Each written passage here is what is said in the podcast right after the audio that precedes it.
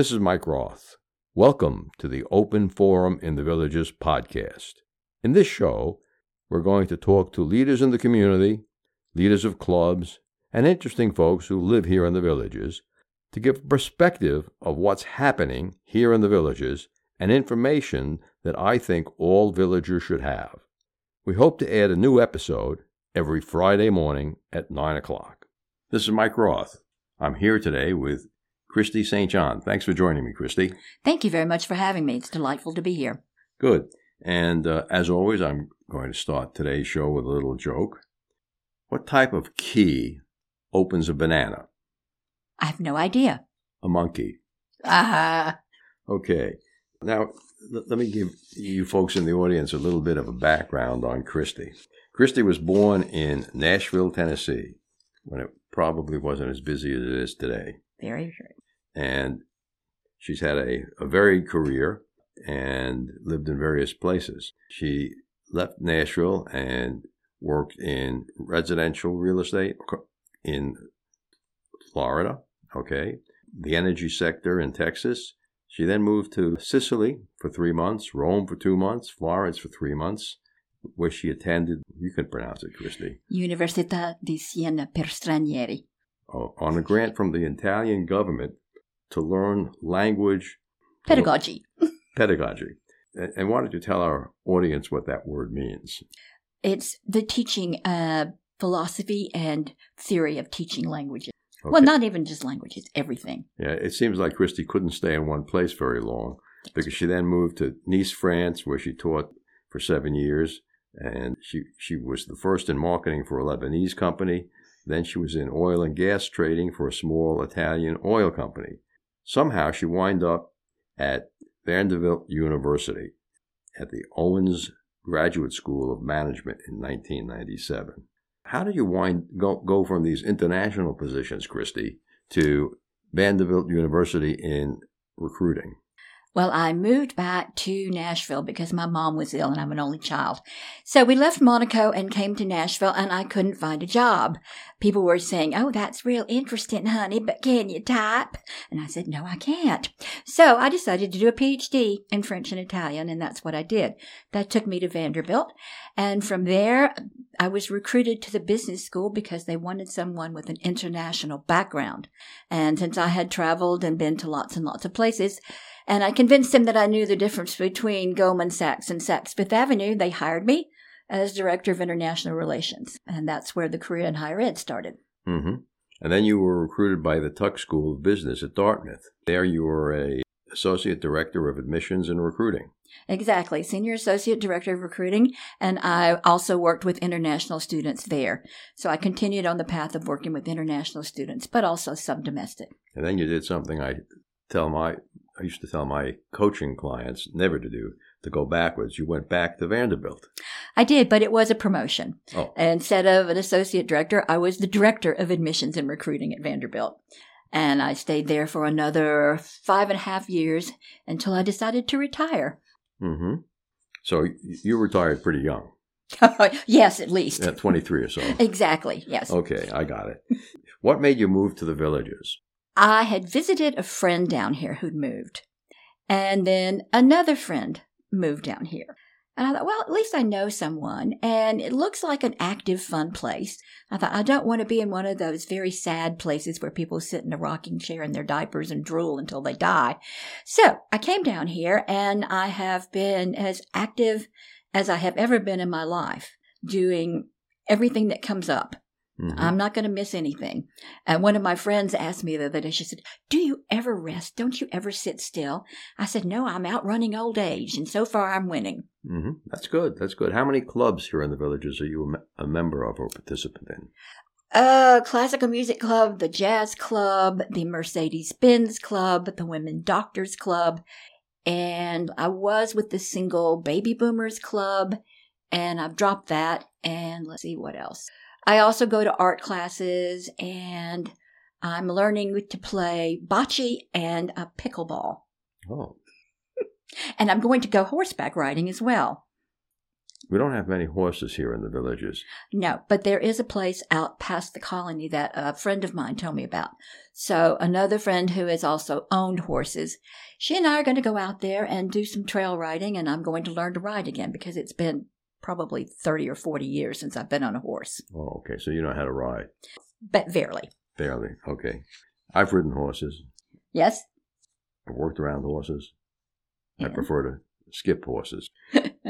They're the biggest, what do they call them, prey animal in the world.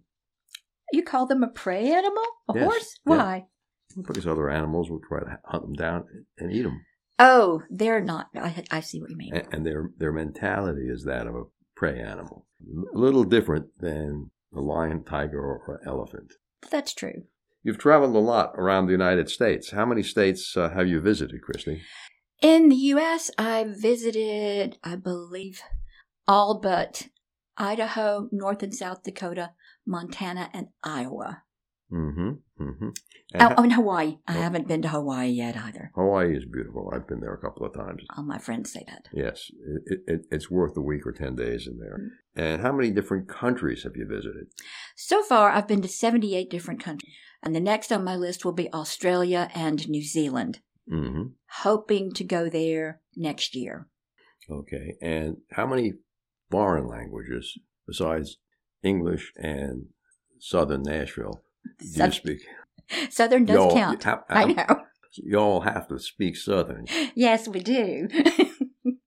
I speak, well, I started out, my first language was actually French because my grandmother had immigrated here and she spoke French to me when I was growing up, which was lovely.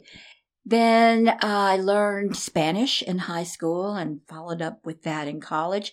And then I also learned Italian, which was perfected once I moved to Italy because I had to get by there. A lot of people in Sicily and some of the smaller areas I was in don't speak English. So it was an immersive experience. It was great. Mm-hmm, mm-hmm. Uh, when I normally run into people who speak many languages and have visited many countries, mm-hmm. Can you guess what my first thought about that person is? No. C I A operative. Oh.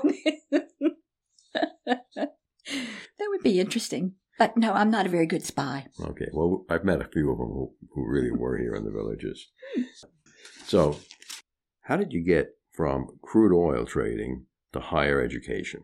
When I left Houston and moved to Italy and then France and then to Monaco where I worked, I was hired mainly because I spoke Italian, French, and English by this very tiny oil company. And as I said, when I moved back to Nashville to take care of my mother, there weren't any jobs in crude oil trading there. Not I didn't, too much crude in Nashville? Not a lot of crude oil. There are a lot of crude people, but not a lot of crude oil. So I, I really didn't know what to do. And then when I was recruited to Vanderbilt after I finished my PhD to the business school, it was a whole new career. I got to travel all over the place and meet these really wonderful, interesting students. And I've kept in contact with most of them. Some of my first class graduated in nineteen ninety-nine, and I'm still in touch with them. Mm-hmm. We're we're friends on Facebook and LinkedIn. We don't communicate every day, but it is lovely to know that I have people all over the world, from Azerbaijan to Zimbabwe. Mm-hmm. Uh, are you still working? I'm working part-time, yes. Now, I'm I have to ask side. you what, what, what business? Well, in higher ed still. Okay. I am what's called a higher ed consultant, and I work with students who are trying to get into business school now. So instead of being on the, the other side where I was deciding whether I was going to let them in or not, now I'm trying to help them prepare to be accepted at some of the top business schools. And I work with about eight to ten students at a time through the rounds. Uh, the application rounds are in September, January, March. So my busiest schedule is in January, February. I work with them and help them get their story. I work with them on their essays. I work with them on their interviews.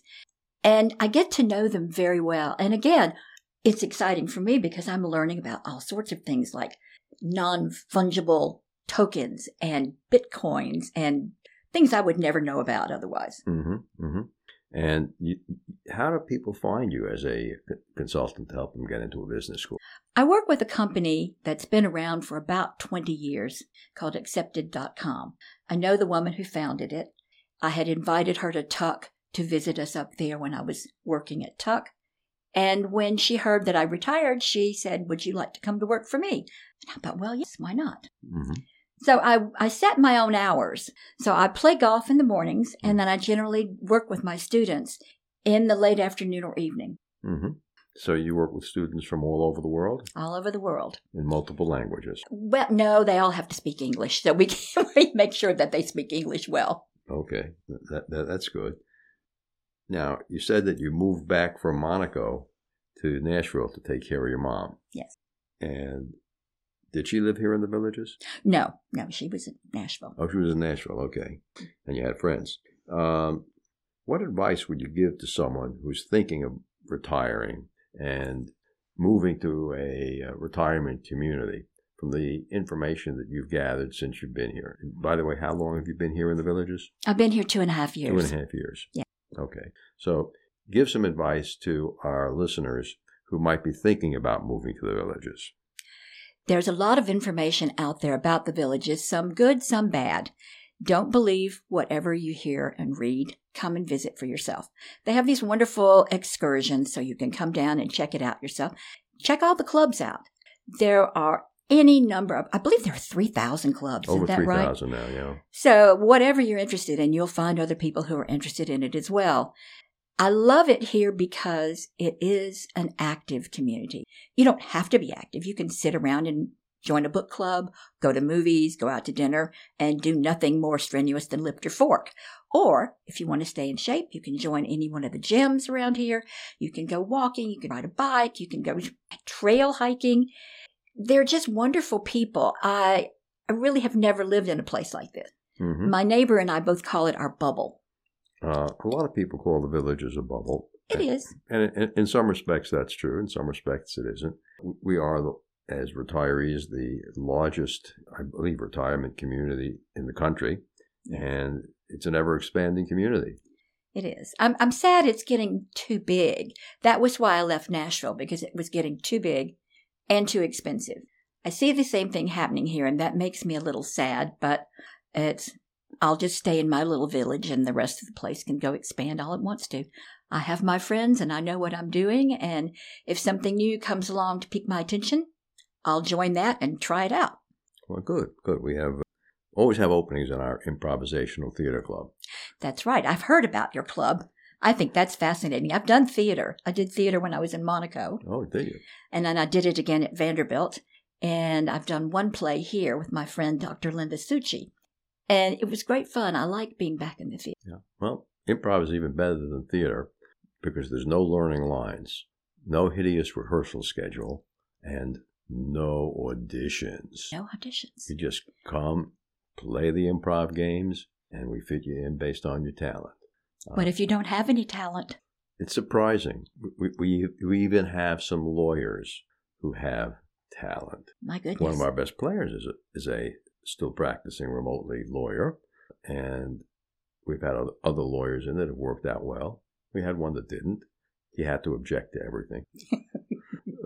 the The rule in improv is accept all offers.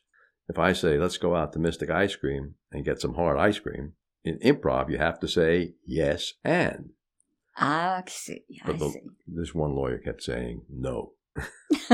But, and he, that, that was what killed the scene. So, how can you say no to Mystic Ice Cream? I went out there last weekend. One of my neighbors plays in a ukulele group called Peace, Love, and Ukulele. That that's, makes sense. That's nothing that I would ever have said, I'm going to a ukulele concert, but we had so much fun. Mm-hmm. The entire audience was singing along. We all had our ice cream. The place was packed. Yeah. Uh, the Bohemian Spotlight Cafe, uh, which is the first Saturday of every month from six to nine p.m. at uh, Paradise Recreation Center, is, is like a big open mic night. Uh, tonight's a little unusual. Uh, I've, I've been had my arm twisted, and I'm actually going to do some magic. Ooh. And we're going to do a couple of improvisational theater numbers as well. And you, you, you see singers who've written songs. You see singers who karaoke a song. Some some are good, some aren't. We've had poets, bloggers, even the ukulele band. And the, oh, what's that instrument with strings? The dulcimer? the dulcimer. The dulcimer group plays. That's a beautiful name. I yeah. have a dulcimer. Do you? I do. It was made in Sevierville, Tennessee. Mm-hmm. Do you know how to play it? I used to, but I haven't played it in a long time. Yeah, there's a, I may have to join the dulcimer club there's, now. There's a club for that, you know. I know. Basic dulcimer, advanced dulcimer.